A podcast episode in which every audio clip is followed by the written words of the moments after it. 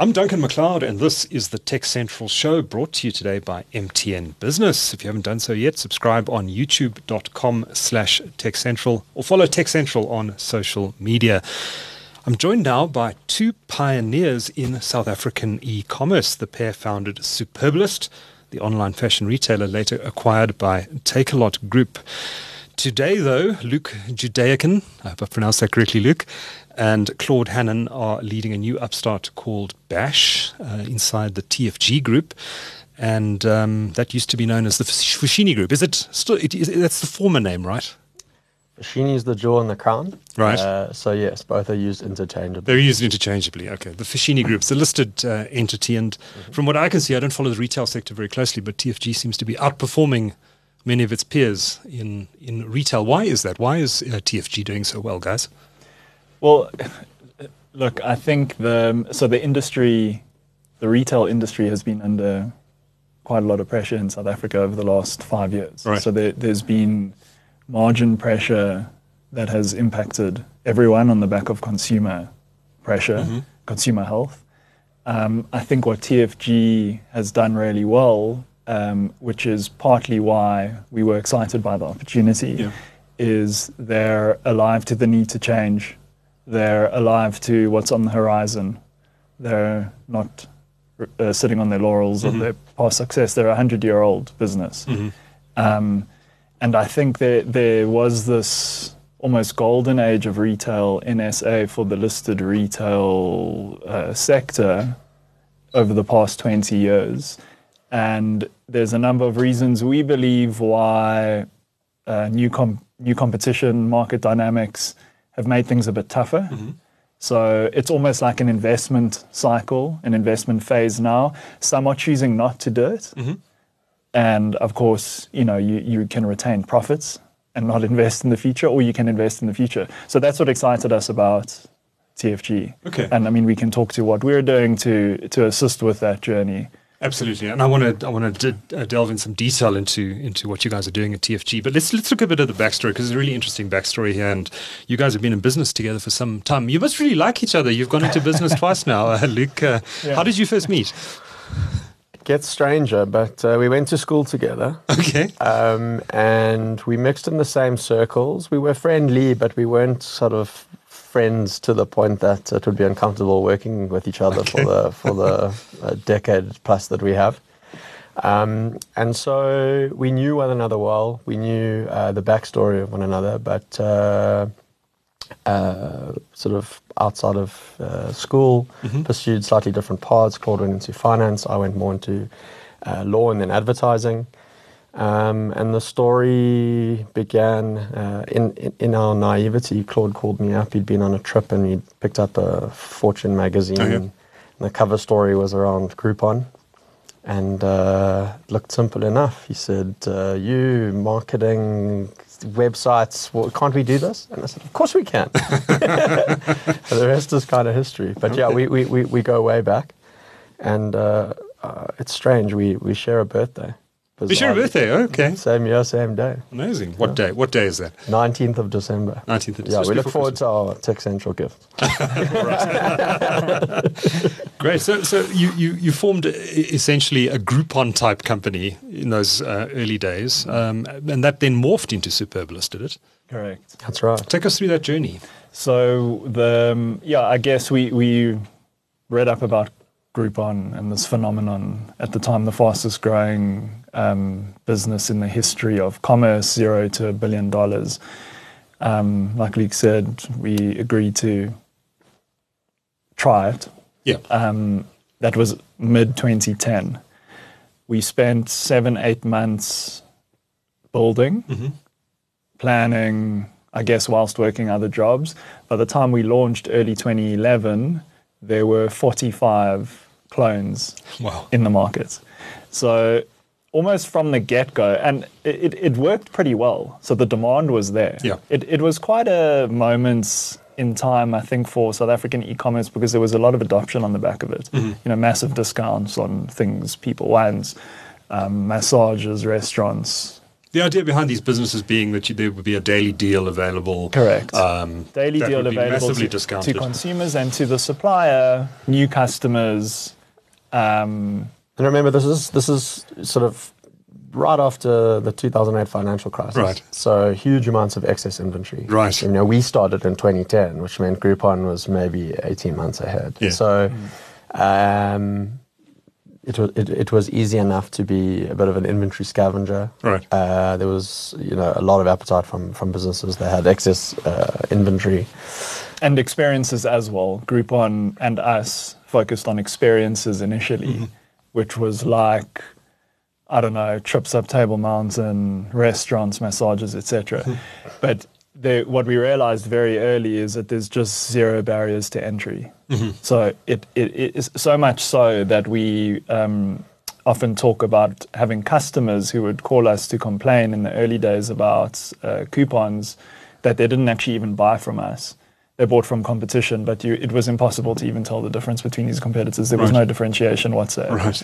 So, so that was kind of the catalyst to to pivot into something more defensible. Mm-hmm. And uh, Luke can which then became Take it from there. Yeah, but, but what, what went, before we go on to that, what, what went wrong with that uh, Groupon type uh, model? We know Groupon got into a lot of trouble, and a lot of these companies just went to the wall.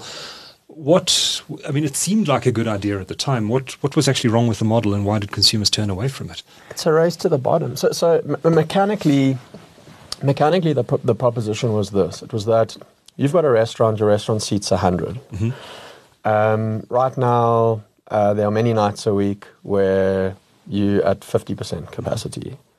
So you can either go to market and buy marketing to drum up uh, demand, whatever your marketing or channel strategy is, or let us use um, this excess inventory, the space, to do a deal, and it will encourage trial.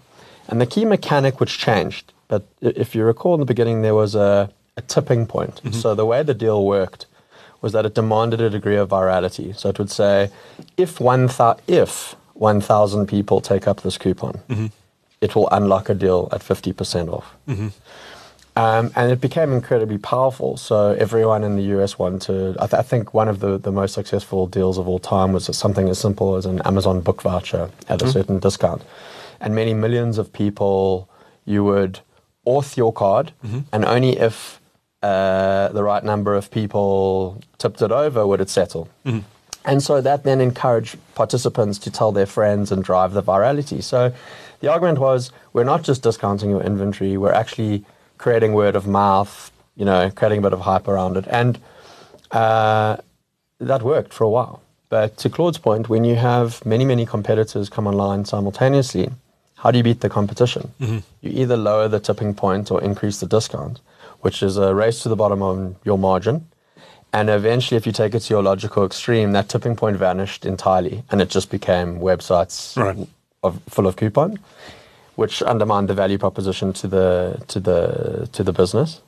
Were you actually bringing new customers or just offering the Right. inventory for free? I think it broke on the supplier side. Okay. Ultimately. Okay. Our customers are happy. They ran out of stock. They, and, and they don't want that business. Right. It's like they, they, they tried it maybe two, three, four times. And didn't like it. And they, they didn't like it enough to continue with it. Ah.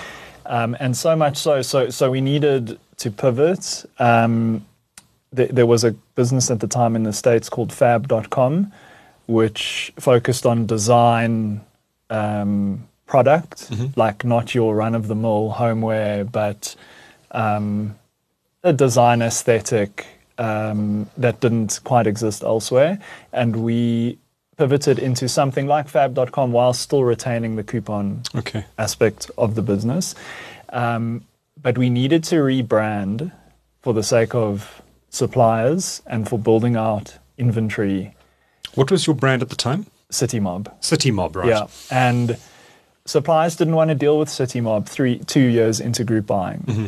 You know, especially not any uh, major suppliers, what, whatever category you want to get into if, if you want some of the bigger I- international inventory. We, we were saying moving from virtual product being experiences, which Yeah. was a PDF coupon, Yeah. to traditional retail products, goods.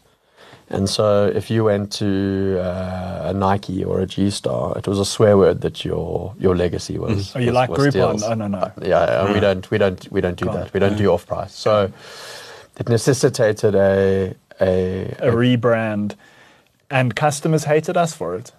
Really? you know that that's something that we can talk to this recent experience um, because y- y- you know the rebrand involved with Bash was also um, the, the two three months post the rebrand are fairly Difficult. intense for the team undergoing or, or managing it. We've done it a few times. We did it with Spree as we well. We did it with Spree when we merged Spree. Customers hate change, and they, they won't understand your vision. Yeah. They, they, they you know They refuse to. They refuse to, and but you have to have conviction. People are Um, creatures of habit, yeah. Yeah. But just on the tech side, I think what was great about that era is the reason 45 uh, businesses emerged was it was a remarkably easy website to get going. Right. Low barriers to Um, entry. It was essentially a two page website.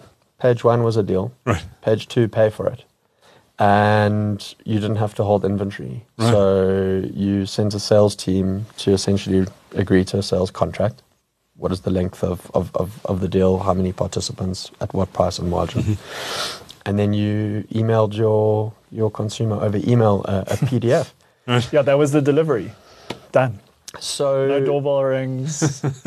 so it No allowed, couriers. yeah, and it Yeah. allowed guys like that, us that didn't have an engineering or a computer science background to Sure. dabble in the space. And there's a many alumni from that time Hmm. that started in group buying and and then kind of ended up as we did, migrating into real e-commerce. Yeah. Yeah. So wh- why did you choose fashion? So on this design, it, remember, so there was another kind of zeitgeist around the 2010s, which was design. You think design Indaba, a lot of the the concept, uh, the conferences were about good design, and and uh, we suddenly saw uh, a huge amount of Scandinavian di- design, per, uh, you know, uh, throughout the world and, and in stores. And what we liked about it is in group buying, you you're scavenging really. You, you're going around to a, a, a base of potential suppliers and saying, "Do you have excess inventory?" And then you need to curate from that and try create like a a nice uh, consumer proposition. But you never know what you're going to get. Um, and so the point is, we had a huge variety of of inventory uh, across various categories. So we were selling off-price footwear, we were selling off-price Tupperware, we were selling off-price consumer electronics, and we thought, what is a consumer-friendly umbrella that can take what is actually a hodgepodge of categories, you know, and kind of just move it away from this uh, group buying image? And this was fab.com, and we thought, okay, design's an interesting moniker because what is design? Anything can be design. Um, and that allowed us to kind of reimagine our supplier base. And in that first iteration, uh, we were doing, I believe it was five categories, but we were doing art, we were doing apparel, we were doing consumer electronics, uh, we were doing homeware, and still had one foot in deals. And of the categories, uh, what we found was apparel was remarkably underserviced online. Um, and it's quite sticky from a retention point of view because uh, your annual order frequency, you need new clothes. They, they burn down in a way that buying a toaster doesn't. How often do you need a new toaster? So we started kind of understanding consumer behavior a little bit. We looked at that category and thought, you know what, there's actually a bit of a mocha, or at least it's it's it's, it's quite underpenetrated online. Um, and and so we went from five des- some group buying to five categories, four of which were design, and then eventually kind of merged straight into doubling down with fashion. And that decision was the birth of of Of Superb, Superbalist. Okay. which as a name was the antithesis because it had superb in the name, and we we had this kind of uh, legacy of off-price inventory, and so we needed to to go to to suppliers and say, no, no, no, this is Yeah. superb now. I, I, I think also, um, so we around about that time we needed money. These businesses are capital intensive. Sure.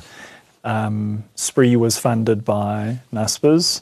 Zando was funded by Rocket Internet, big uh, fund out of Europe who was big into e-commerce at the time, and we were funded by angel investors and like really punching above our weight. You'd largely bootstrapped this business. We, we largely Yeah. bootstrapped Okay. it, yeah. Um, and we took a decision we needed to raise money. Um, we spent about a year in that process, uh, one or two failed attempts, post uh, due diligence, um, and then around about that time, Takealot raised $100 million.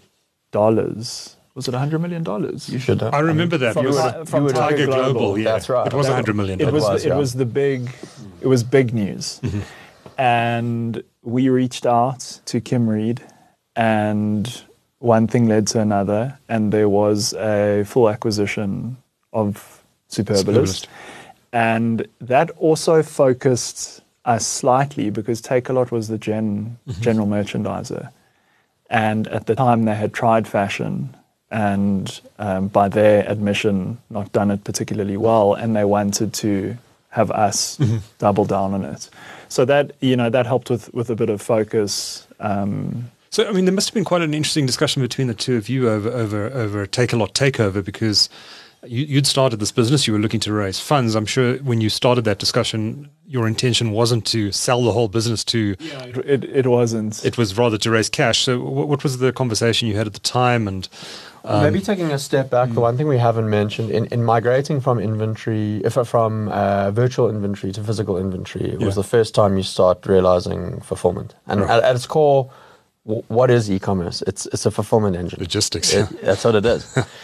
so we started by outsourcing and uh, you know uh, just uh, reaching out to couriers and plugging them in, and the business started flying. We had a really good d- database from group buying that Right. we then kind of pivoted and coming off a very small base. But I mean, we were we were growing 50, 60 percent year over year quite quickly, which meant we completely overwhelmed our very rudimentary fulfillment infrastructure. Right. So, meaning we had more outbound orders than we were able to fulfill. and It was terrifying. You know, you, you and, and, and it came to a head round about season, and we had unnamed CEOs of listed businesses personally threatening us with their Christmas deliveries. and so there was an interim step, which was actually One All. Uh, the, the Oh, Drennan, Justin Drennan. Yeah, the Drennan brothers. And uh, they, you know, they were kind of fulfillment out. They were Amazon resellers. Um, and they'd really focused on least cost routing. So there was an arbitrage business. If, if, if you could deliver Amazon goods for less than Amazon themselves could, you had a business, and they did.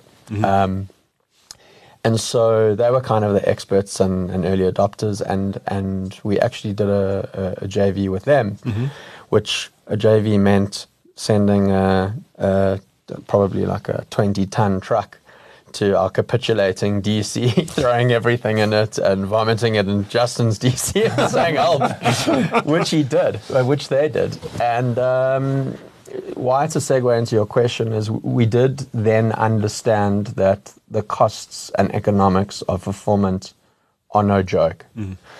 And so we were seeking to raise capital, but when you look at you, you can you can raise capital from anyone. You mm-hmm. still have to buy expensive logistics. Mm-hmm. I think what was p- particularly attractive about Takealot amongst other things was they could apply real leverage into the fulfillment. You know Right. they were they were Yeah. they were at scale. So yes you're having money but you're having money and cheaper fulfillment which over time is mm-hmm. is actually what you need. Stronger in the group versus alone. Certainly part of the calculus at the time. Okay. Yeah. Okay.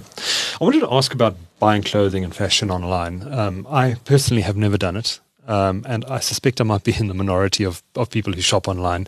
My concern around it is is is buying something that doesn't fit me, or the, it arrives and the color's wrong, or there's something about it that I have to return it. Um, and um, I imagine that, um, and, I- and I know a lot of shoppers in markets like the US, for example, will buy a pair of shoes. Oh, it's the wrong size. Just send it back and get them get get get it returned. The system works extremely well there. Um, is what, what is what is um, what's the business of selling fashion online like in South Africa in terms of logistics and re- customer returns and all that sort of thing? yeah And um, do you think do you find there is a bit of resistance, like with me, to buying this particular Yeah. Products well, online. Well, well, I think so. If we look at the globe, um, I guess there's various data points and reports. Yeah. But global e-commerce penetrations at around 22%. That obviously differs a lot by category and by country.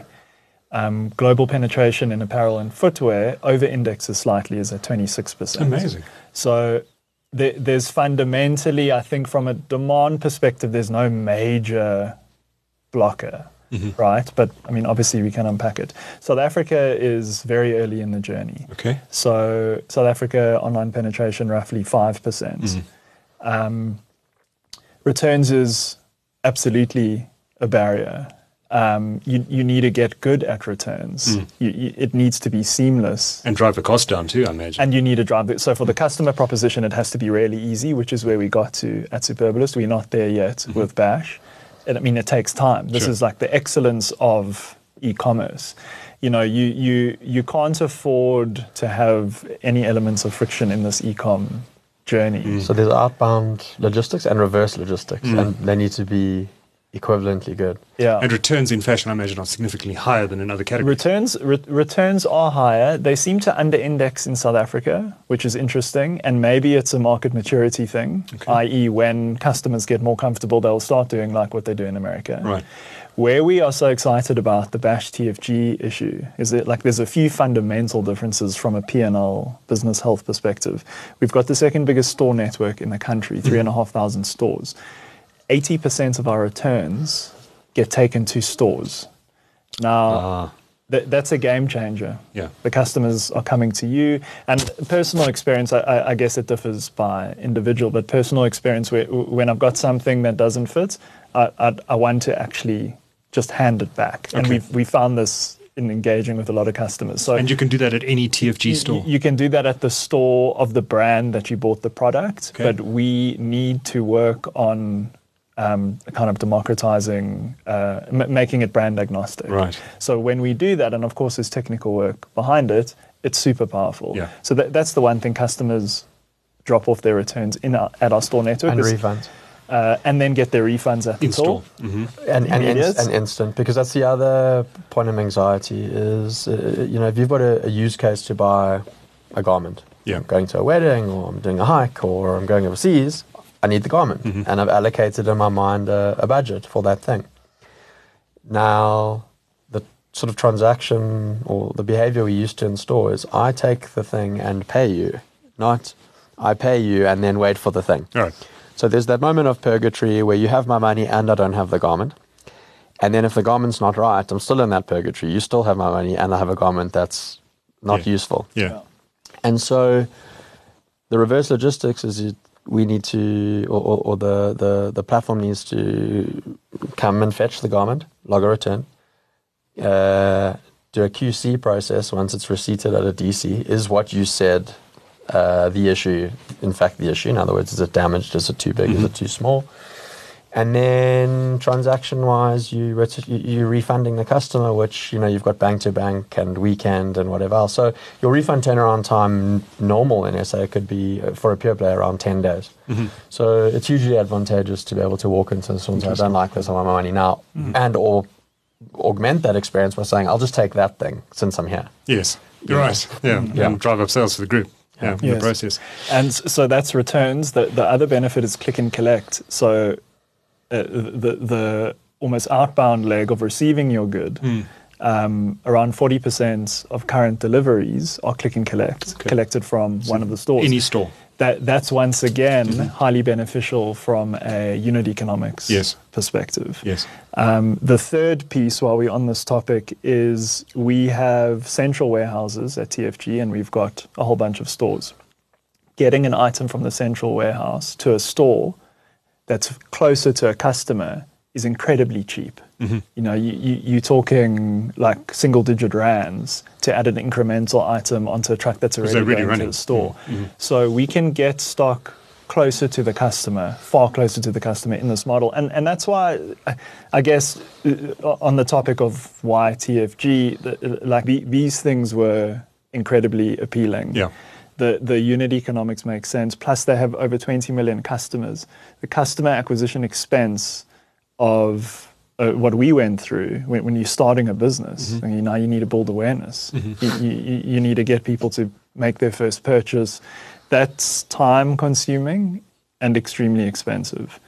So, you know, these things combined, uh, we believe make it quite different to our previous um, experience in terms Yep. of the, that the health of the business we can build from Yep. a profits perspective. But to address your question and the fact that you haven't done it, um, how often have you walked into a store and bought a piece of apparel without trying it on in a store? Without trying it on. Yeah. Uh, yeah, probably half the time I do that actually. Yeah. Looks, So- looks about right. yeah. So the, the truth is, Mm. within your store experience, you walk into a back room, take off your clothes, get down to your underwear, have a pile of, you know, goods in a in a cubicle, and and there is that friction Mm. that happens there. yeah. But in your mind, you only kind of relate to the point of sale transaction and said, when I entered the door and left the door, I did half the time get what I needed. Mm-hmm. So I think in uh, more established markets, it's the same calculus. It's home trial. Mm. It's that's it's never a slam dunk. Or maybe another question: statistically, of the things you bring into the change room, how many do you take? So when you say A but the returns usually. are high, uh, it's probably similar. Yeah. Yeah. So, so it's. Yeah, I, I think the, the, the, the sort of younger consumer. Uh, I may just be too old, has yes. figured that out. has figured that out because they don't. They don't. th- Their time. Time uh, Yeah. precious. You know? I hate, I hate clothes shopping, so I should actually I should actually try s- try Yeah, shopping it- shopping online for clothes, and just check it out because I've never done it. But just take us back now. So the the Takealot deal happened. Uh, how long were you with Takealot Superbalist post that transaction, and why did you end up leaving? So we were there seven years. Um, we were co-CEOs of Superbalist, Okay. and we sat on the Takealot Exco, um, which was a really amazing seat to be in. Yeah. We, we, we saw the uh, essentially exponential growth um, of three businesses: Take a Lot, Superbalist, and Mr. D, um, from sub a billion GMV into many 1000000000s and the operational challenges that come with that and you know talent acquisition customer acquisition so the Kalahari merger. Kalahari Spree merger, merger. Spree I forgot about merger. Kalahari. yeah Yeah. so it, it, it was really um, really valuable and um, thrilling at times pr- pretty tough Yeah. Um, and I think after, you know, as 2020 approached, we kind of lifted our heads up for the first time in, in a long time. You know, as a founder mentality, Yeah. you actually didn't ever really look up to see what was going on around you. Um, and we felt like we had achieved what we wanted to achieve. We had merged with our biggest competitor at the time, which was Spree. Um, we had broken through a billion rand in revenue um, and we we were ready for something else. So how did uh, how did the TFG relationship come about? So we had decided. So so we completed our tenure in the Takealot group, the end of uh, the, the, the the the 2020 fin year, so Okay. March 2020. Just as COVID was about to hit. Not knowing. Yeah. So we, we we had resigned without knowing that that was what was coming, but it just hap- so happened that the last two days of of of uh, our time in the group You were were the first two days of hard lockdown. Right. Um, we knew that we would be restrained, and without knowing COVID was coming, we were both exhausted and uh, decided to take a sabbatical. And Mm-hmm. Good just- time to do it. And just, and just relax. It's lucky. Yes. But ahe- ahead of time, we, we'd pr- we, we knew we were going to take a year off. Yeah. Um, and I had personally sort of grand visions of traveling the world and doing all sorts of things. And uh, I ended up living in the Eastern Cape for, for, for a year at a, at a holiday house. So, Okay. um, to answer your question, a lot of time for introspective. The world was upside down. Mm. And I think uh, what also happened, it, it, it created an enormous, uh, unexpected uh, tailwind in our industry and, and our sort of Yeah. domain. Yeah. So all of the major listed retailers were obviously forced to, to close stores. It was a insane time. And frankly, many of them reached out to us.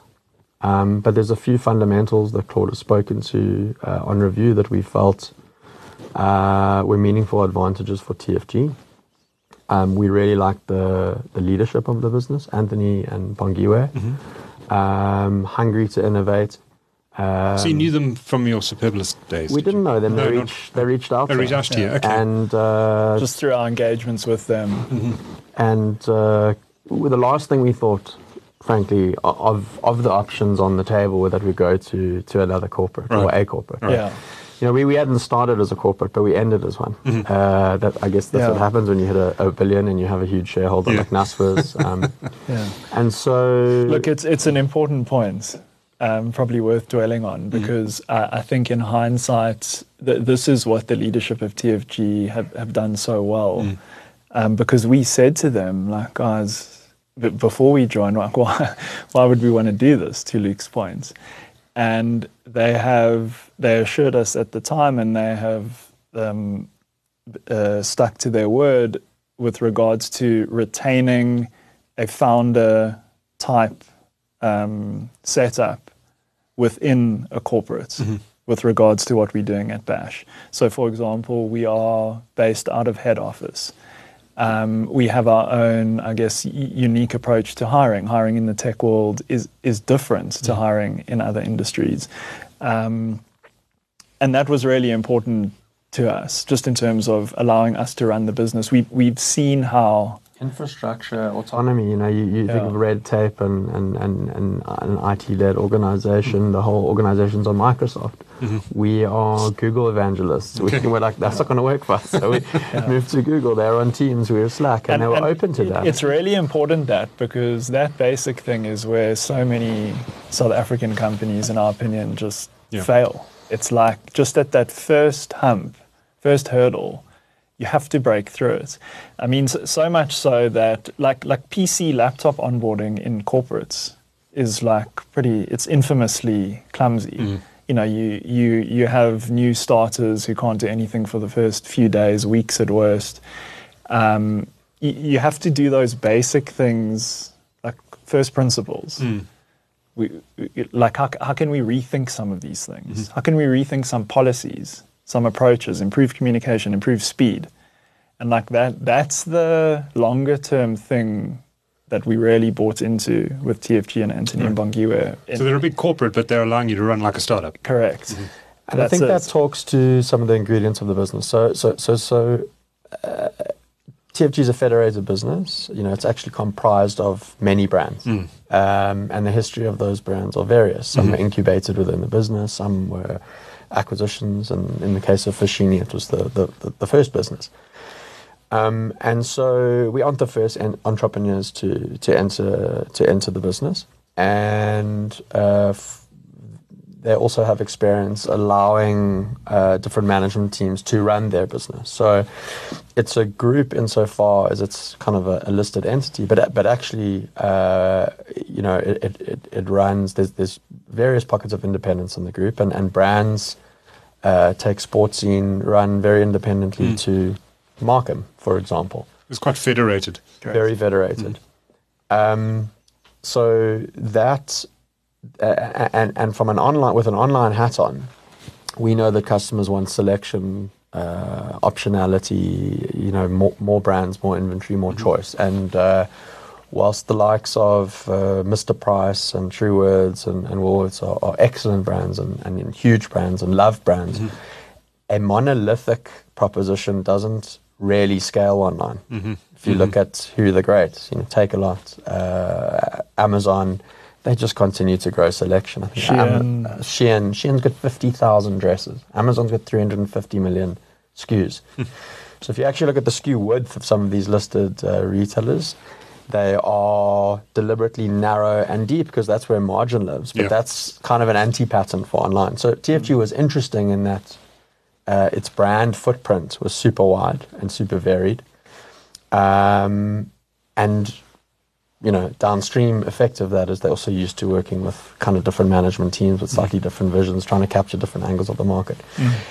Having said that, uh, th- that strategy was being pursued online, which is to say, well, if every single brand is independent offline, then they should all have their own individual website and potentially their own app. And so they were kind of running, in, at, you know, uh, asymmetrically at different speeds. and that doesn't work online. Mm. Was our thesis. Mm-hmm. He said, uh, f- first of all, we just don't have the talent in this market to build separate websites and entities for umpteen different businesses. We know this, and secondly, the economics don't work. Um, so our thesis was put everything in one place, aggregate all of your assets, one app, mobile first, your- Concentrate the traffic. concentrate the traffic, grow the basket, put more things in one basket for a single delivery, not more deliveries. Um, It must have been a bit like herding cats, having all these different brands that you had to work with in the organization. well, as I've mentioned, culturally that was so. they were tuned to it. Th- no, they weren't. They were tuned to independence. Independence, right. So there are many very So it was like herding valuable. cats. Yeah, yeah, yeah, yeah. So there's so there's many valuable. Uh, uh, there's aspects of that culture that's been hugely valuable to us, but there's aspects that have been very challenging Mm. because it's like we need to borrow from both Yeah. to make it work. But but again, the I mean, it, it's a fascinating topic, like just transformation.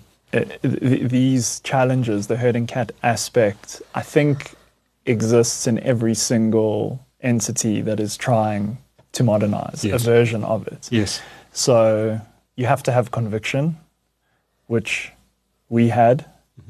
Um, and luckily, the most senior management at TFG shared with us. Like that's super important because it's going to take it's going to take a lot of time, a lot of convincing, a lot of talking, uh, a lot of buy-in. Um, I mean, that must have taken a significant amount of time. it took time. long. It took long. Um, so so we, we we've been there two and a half years, just about, um, and gaining alignments takes up a big part of that. But we believe it, it, it like we're building a moat with, with each month that passes because as an organization, we've gone through that process now, and we believe the, the, the that some of the competition and they still have to go there. It, it, it, it, it takes time. It, you can't fast fast track some of these things.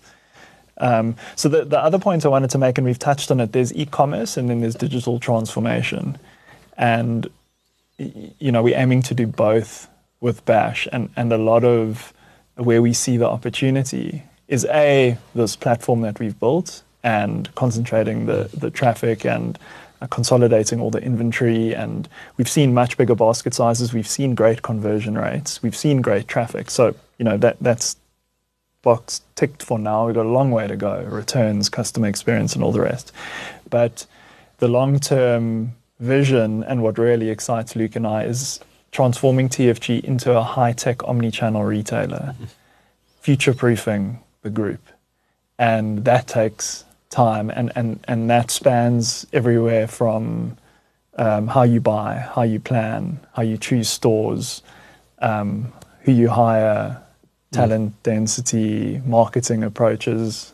So it's that journey that we're super excited about and, and the omni aspect. So it's stores and online. So There's a big part of what you do and, and a lot of interfacing you do with TFG about re-engineering internal processes um, to make things flow more efficiently and, and Huge. for things to work between the different brands, et cetera, et cetera. And is there some sort of ERP platform already in place that you were able to leverage or did you have, are are you having to deploy new technologies into the group to be able to do this? Yeah, so it, it's it's complicated, but I think the, the concept of omni-channel gets thrown around a lot, and in, in most cases it's not omni-channel, it's multi-channel, and they're kind of used as if they mean the same thing. Okay. Multi-channel, most modern brick and mortar retailers have uh, uh, an e-commerce offering at this point in time. Certainly, all of South Africa listed retailers do. So we're omni-channel, I guess. We've got a website and we've got stores, but there's no real relationship between those two things. Okay. They are separate channels that happen. They happen to have both, but they are not one. Um, they pull from different locations. So if you take it through the funnel, can you identify customers the same way on both?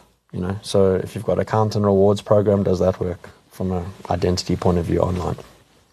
Can you avail all the inventory which is in store online? ERP, location planning, uh, taxonomies, product metadates, and I'll get into that. Uh, payment parity. Yes, you have an in-store POS and you've got an online checkout, but are those is there parity or are they separate things? In most cases, they're completely separate. And is On- each brand running different point of sale systems and in TFG, the brands are not. I mean, I'm talking more sort of at a macro level. th- This is what you encounter, and Yeah. they're saying, you know, and and and this, but we got all this stuff. It's like it's not fluid. It's not. It's not a case where the customer can move seamlessly across the channels, and the way they pay it in store work necessarily works online, and, and vice versa. So, um, in TFG's case, uh, there is a universal uh, ERP. Um, and uh, you know, IT is centralized, but um, when it comes to product and product information, because at the end of the day, uh, a website pla- a, a website channel, so a website or app, is, is really just an interface to search for inventory. And how do you search for inventory? Mostly text. You search the search bar or the product listing page. Well, you can only find what you describe. Does everything have a color? Does everything have a material? Does everything have a size? Does everything have, you know, uh, metadata? And the use case for metadata, even if you've got the most advanced ERP in the world, offline is quite thin. Why? Because it's sewn into the garment. I don't need to describe this thing in high detail. Just put it on the rail. And if a customer says, What is it? you say, That's what it is. Yeah. So what we found was uh, a huge amount of inventory, which is you know amazing. It's the choice and selection box is ticked. Sure. But if I use one uh, sort of example, one facet being color, there were twenty-two or twenty-four thousand colors in the business. Red didn't mean red. if you searched red, you would see an exact match of red, but there were many more things on the site that. So there was a huge kind of enrichment, mapping, taxonomy job, which is not an ERP problem so much as a data governance and kind of uh, upliftment problem. So we, that was one of the biggest hurdles, which uh, I'm happy Yeah, to da- say we've. data, data, data, and, and data integrity. Like we're super proud of what we've managed to do. Did you have to have, hire a whole team of people to? Got a great team. Yeah. It's seven or eight strong, Yeah. um, and that's the foundation, So a lot of Of- grunt grunt work to get this ready. big time. But in many cases, that's the moat. Yeah. You know, because the other thing that we looked at with TFG, the way we platformed it is um, the way we built Superbalist was somewhat monolithic uh, in that Genesis, it was one channel, it was web only. You know, we started a pre app. And it's linear. You, you have to log in, you have to find the stuff, add it to cart, pay for it, and, and, and, and ship it. And so the team was largely organized around those primitives. I, I, uh, login and, and customer data perhaps what was one team. Search was another, search and catalog, payments, delivery. In that time, uh, there's been more channels. So native app has been pretty kind of explosive. Um, and in stores, there's many more channels because what about endless aisle in store and app for the consumer and web and mobile web? Mm-hmm. Um, and so we had to organize slightly differently. And the way we've organized is more like a, a platform business. And so at its core, we're saying inventory is mm-hmm. one world. And because we had to solve, so it's one of the core services. And because we had to solve such hard problems, these are solved problems in pure play. Mm-hmm. Just don't let anyone load a purchase order without filling in these things. you can't get any money if you can't. If you can't do it, we will not buy your stuff. So the buyers are, you know, very very uh, careful. Now we're trying to backwards fix a problem, but in backwards fixing a problem uh, around inventory, we kind of went, hang on a second. We're actually in this core, particular core service building a, a, a more with a platform uh, hat on. It's more like a marketplace because we're having to solve for a variety of inventory problems, and if we do mapping, we build intelligence, we do machine learning to do this, it's going to make incrementally onboarding another vendor who's got some other weird inventory mm-hmm. setup much easier in a way that when we're a pure player, would say computer says no. Mm. Like fill in the, fill in this form because that's the only way we can ingest. And a company who's done this very well is Next PLC, listed in the UK. Yeah. So they started off um, similar to TFG. They have brands, they have in house brands and stores. Um, and they've moved to, um, they built an online platform that at first housed their brands, but then just opened up to anyone and everyone. And so so they they've taken their learnings, I guess, for their own brands and resell that to other retailers, um, and in doing so, earn different revenue streams, um, different capital requirements. So it and and it's uh, it's worked really well for them. They have sixty percent online penetration. Okay. Okay. So do, does do all the um, online e-commerce initiatives within TFG now fall under Bash, or do the brands still have their own web presences?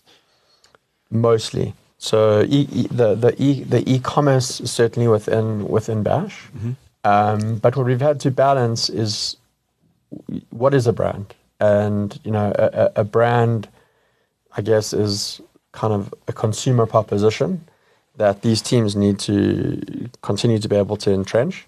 So what's its name? What's it about? How do you create consumer love? And to do that, you still need digital channels. Mm-hmm. Mm-hmm. So the brands continue to control their own social media, their own Marketing voice, presence. Yeah. marketing presence. But it's a fine line. Where does where does you know kind of brand marketing and performance be- marketing begin and end? Mm-hmm. We have had to centralize performance marketing because what you don't want, Totalsports and and Sportscene both sell Nike. Before we joined, they both were putting ads into the wild for Nike, mm-hmm. mm-hmm. bidding against one another. That doesn't make sense. So mm-hmm. centralizing performance marketing makes sense. Okay. But on a social media point of view, they should both be able to communicate how they trade Nike independently. Yeah. So it's quite nuanced Yeah. in, in how we've set that up. I read that you are a particular focus for you is mobile. You've developed mobile apps. Um, in fact, this uh, I, I think I read that this is you view this as your most important way to market Yeah. through these apps. Why, why the big focus on mobile? And um, are you also focusing on on a, on web as well? I think you do have a website for Bash, bash.co.za. Yeah, Bash.com. Bash.com, I beg Yeah. your pardon. Um, what's why the strong focus on on apps?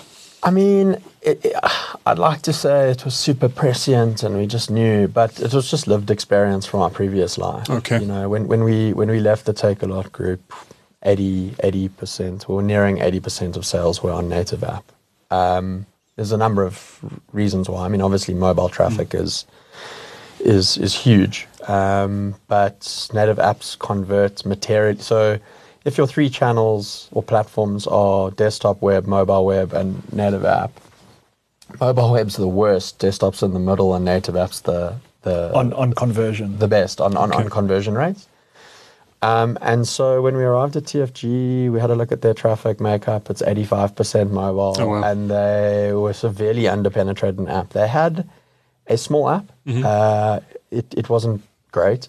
Uh, they were doing less than 10% of sales, and we went, there's a huge opportunity to, Mm-hmm. to, to do this right. And that's paid off. Uh, we Our first acquisition, we acqui hired a top mobile app development team uh, brought them into the business, got them to to to start again, and uh, They, they, they've, they've built our apps. they Okay. built our apps. They toiled for a year, and it's number one in South Africa's iOS, app stores. Android, Huawei. Yeah, it's where the eyeballs are. Right. Okay. And app converts better Yeah. than mobile web by some margin. Yeah. And it's always on the consumer screen. Yeah. And there's many applications with regards to omni-channel. Okay. You know, you can start Yeah. Mm-hmm. um, adding features that apply in store when customers are in store, which obviously don't apply with a desktop. Was Bash.com available, or did you have to pay someone for We it? paid. We paid. Was that an expensive purchase? It was. it was. Yeah. It, it. Look, we wanted. We. Wa- I mean, Luke can give the detail. It was a. It was a long consideration. I'll- Weird. Uh, yeah, I w- back to the Superbalist naming. There we had no money. Um, I, th- I think circa 2000, 2001, um, every permutation of uh, five letter names had been registered. Dot coms. They were gone. And superb.com was gone, I'm sure. Long Yeah. gone. And so I like the word. I'm still got it in a notebook. I like the word and literally just kind of scribbled a whole bunch of permutations, put them into sort of a domain checker, and it was available for like nine dollars. The Superbalist name. The Superbalist name. Okay. But So domain, learned- so a domain website actually suggested the name to you. uh, yeah, it would have been one of the Yeah, permutations okay. that it, it, it spat out, and we could afford it because it was nine dollars. and we learned the hard way what having a four-syllable uh, long you, uh, you know complicated name is about. And uh, for years it was superb A list, super ballast. um, Doesn't pass the spell test. yeah, the radio test Can't- fails everything. Yeah. But it's so sticky now, and everyone knows Everyone it, and it's absolutely a household name. And I mean, that's the up, upshot. But when we when we when we decided we're going to do this again, we said, no, no, no. What you want is one syllable. Uh, we've got you know many languages in this country, phonetically uncomplicated. Um, practically, you know, when you're working on favicons and very small surface areas and, and UX, the shorter the name, the easier it's going to be to work with and place logos, icons, Right. and so on. And Nirvana is like a four-letter domain, Meta, Uber. Yeah. Um, and so that was that was kind of the goal. And uh, the other dynamic that's complicated is trademarking. So because we're thinking more like a platform, You're we wanted to trademark in I think in the end it was about 12 different categories, you know. We wanted name delivery, name online, name fintech, and so on. And so we had a short list of about 800 names. 800. Yeah, yeah. That's that's uh, we then you, you need to go wide. Yeah. You then uh, need to put into the legal trademarking. That kind of uh, reduced the list uh, quite significantly, probably to around 20. And then you're dealing with, you know, all sorts, domain registrars. Right. Uh, Then it's a case of what's available. Yeah. just parking. And then we got down to a what's available list of probably about five. We put five into consumer testing, about 9,000 customers. What we did is we did a mock up commercial. named the new such and such that will deliver X, Y, and Z from TFG. Mm-hmm. And we built that commercial and then we ran testing and we tested for for you know sentiment and a whole bunch of stuff and Bash was the winner mm-hmm. and we pursued it. Mm-hmm. And it's been good. So was there a dom- domain, someone who just purchased it for the hope, in the hope of, of reselling it, had they? Or was it? As I say, uh, anything under five letters, that's been the case since Yeah. 2000. Yeah. If it's it's For being sure. used or it's being sat, it's like property. yeah. Yeah. And was it important to have a dot .com rather than a .coza? It's a good question. We both wanted it. I yeah, I think so. Uh, Takealot. Does that mean you have global ambitions? Yeah, I think so. I think you you never know. Uh, you never know. Yeah. You never know what's around the, the TF, corner. TFG has Australia and UK businesses Okay. and businesses And uh, in Africa. neigh- neighboring countries in Africa. Okay. Yeah, and I mean, when, when, when uh, back to the question on the cost, it's all relative. You know, it's Of uh, course. y- you know, on online is uh, w- w- we list all brands. Um, it's already the biggest mall compared to any mall in SA Mm-hmm. in terms of turnover. Um, how many stores get opened every year by a retailer? That costs money. So, you know, when you divide it into the cost of a new store with 15 brands on the platform, it, it's not a big number. Mm-hmm. Um, it's going to be well worth it in the In long time. term. Yeah. Yeah. Yeah, yeah. Great. Before I let you go, last question. Um, you've I, I read an interview. Uh, must have been about three years ago. I think around the time COVID was actually starting. Uh, I think I think it was with the chief executive of TFG who said that in time they want to get to twenty to thirty percent of group sales from uh, from from e-commerce. Where is the group at the moment, and how long do you think it's going to take to get to that target? Um, I can try first. So the, the group the group is at 10%. So Which is above, well above the market. w- but that Yeah. includes Australia and the UK. Ah, okay. South Africa is at around 5. Five. Okay. Australia, 30. Yeah, I'm not sure of the exact and and UK would be higher. Yeah. So, if, from a group, uh, the, the co- adoption in those two markets is fairly high. Um, locally, the, the one thing, s- so you take TFGSA. Jet is a large business. Yes. It doesn't do one rand online. You know, the, the um, Sneaker Factory, not a small business, we've launched them two months ago. So not all of the brands are online, which lowers that percent. Right. Secondly, something we've been super passionate about and working incredibly hard at, and it just happens to be hard. It's taking us a bit of time. Is the, the whole inventory accuracy Right. and inventory dynamic of this omni-channel siloed group is around 60% of TFG's inventory today is available online for purchase. So you you know, to compare the two is actually not apples with apples because there's a whole bunch of revenue uh, coming from product that you can't actually even buy online, and there's many reasons why. Now that's part of, I guess, this e-commerce excellence. It takes a while to get there, so that's going to have massive tailwinds. Just get all our inventory online. Mm-hmm. Number one, get all our brands online. Number two, make the experience better. You know what we've done with conversion and AOV.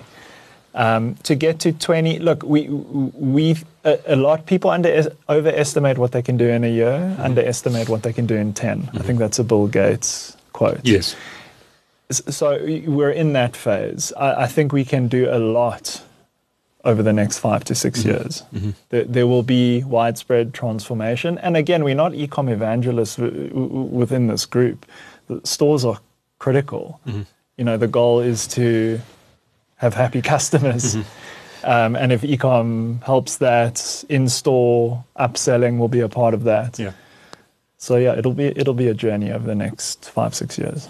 Let me broaden the question slightly, Luke. Um, you mentioned that uh, uh, uh, COVID provided a real uplift to e-commerce, and we, we've seen the numbers. Um, but where are we now in terms of the development of e-commerce in South Africa, and how do you expect it to to develop over the rest of this decade? It's very category dependent. We see that in our own business. So, um, in the year that we joined, which was after that, that year sabbatical, it was um, TFG had just come off online. Their online property had done 147% growth, where I think normal before that was 15. So there was a tailwind of orders of magnitude. Um, obviously fashion wasn't necessarily that explosive given we were locked in our homes, but furniture, uh, the at-home business, for Right. example, was insane. Then a year later, it kind of normalizes and furniture slows down a bit, and there's a rebound into into Fashion. into uh, apparel. And I think that's part of TFG's stories. They're qu- they're quite diversified, and, and, and we see different penetration uh, figures. So we've got Hi, which is a tech business. Uh, Hi is our cell phone concession business. Hi sells 1.7 million handsets a year. Good grief. So they're at the coalface of mobile, and yet aren't really trading tech online Mm. at scale where tech and Takealot would be a core category. Yes. Okay, or Amazon for that for that matter. So there's a category that we think could do 40, 50, 60, 70% compound annual growth off a very low base. Um, so I don't know if I'm answering your question, but but but you know, cer- certain categories can still have room to be absolutely explosive level, relative to where they were because Genesis for all of these things is what fits in a mm. store, mm-hmm. not top down. Mm. What is the right online assortment? And of course, we match assortment to demand. Demand is search, and the way you generate traffic online is largely s- through search. So, you know, base to 100, mm-hmm. we've got 10 searches for apparel and we've got eight for high. Why is our inventory not meeting, you know, that same demand and so on? So we, we're rebalancing, and I think that's also how we can start to grow penetration. Right now, we've got a one-to-one. Whatever's online is mostly generated uh, or, or mostly a function of what's in store. You start buying for online only, I think your, your penetration easily gets to to to twenty percent. And Claude, the, the Amazon is strongly rumored to be launching soon. Uh, Yeah. They're talking about November, December this year. They're hiring Yeah. people. They've bought warehouse space apparently. Uh, does the entry of a global e-commerce giant like Amazon fundamentally change this market?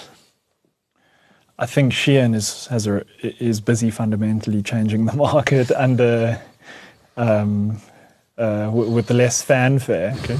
Um, Amazon have been successful in some international markets, not in others. Um, we will like you have to take them seriously, um, but y- you know we have so much to do ourselves Yeah. that that Don't worry about them too that- much. That is the primary focus.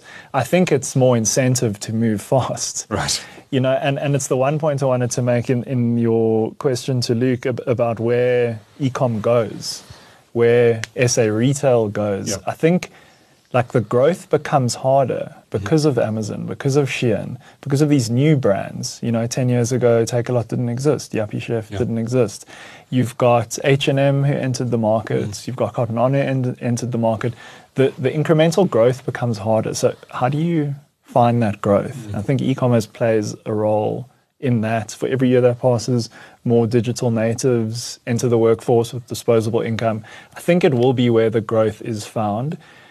It's a competitive landscape because you've got the international guys competing with Yeah, you. yeah. But I think th- that's what we find exciting. That like South Africans are a competitive bunch. Yes. You know, we, we, we need to get into the ring and and take it to them. Yeah. Yeah. But I think uh, what do we know about Amazon? So, so uh, yeah, Amazon are absolutely a threat. But what we know about Amazon is that they start with general merchandise. Yeah, Um, and so. I think at least in the short term, we are quite well differentiated Mm-hmm. in that we are overweight apparel. yeah. Um, and it's not easy to move into the apparel space. You need real scale to generate margin. You know, if you're ordering 100 dresses, it doesn't really work. You need to be ordering 1,000. Yeah. Um, we have the largest, TFG has the largest uh, onshore manufacturing base in SA. You know, we've been really working hard on, on essentially vertically integrating a lot of its categories. Um, and yeah, I think those two things, coupled with us really putting the pedal down on, getting the basics right, is if and when a competitor were to come in and, and take a serious crack at apparel, we should be ready. And uh, if we're not, we have only ourselves to look at. Yeah. Great, fascinating conversation, guys. Luke Jedeikin and Claude Hanan are the co-founders of Bash on the web at bash.com. Go check it out. We'll get the apps in the app stores. Thank you so much for sharing your insights with Tech Central. It's been fascinating. Thank you. Thank you. Thank you.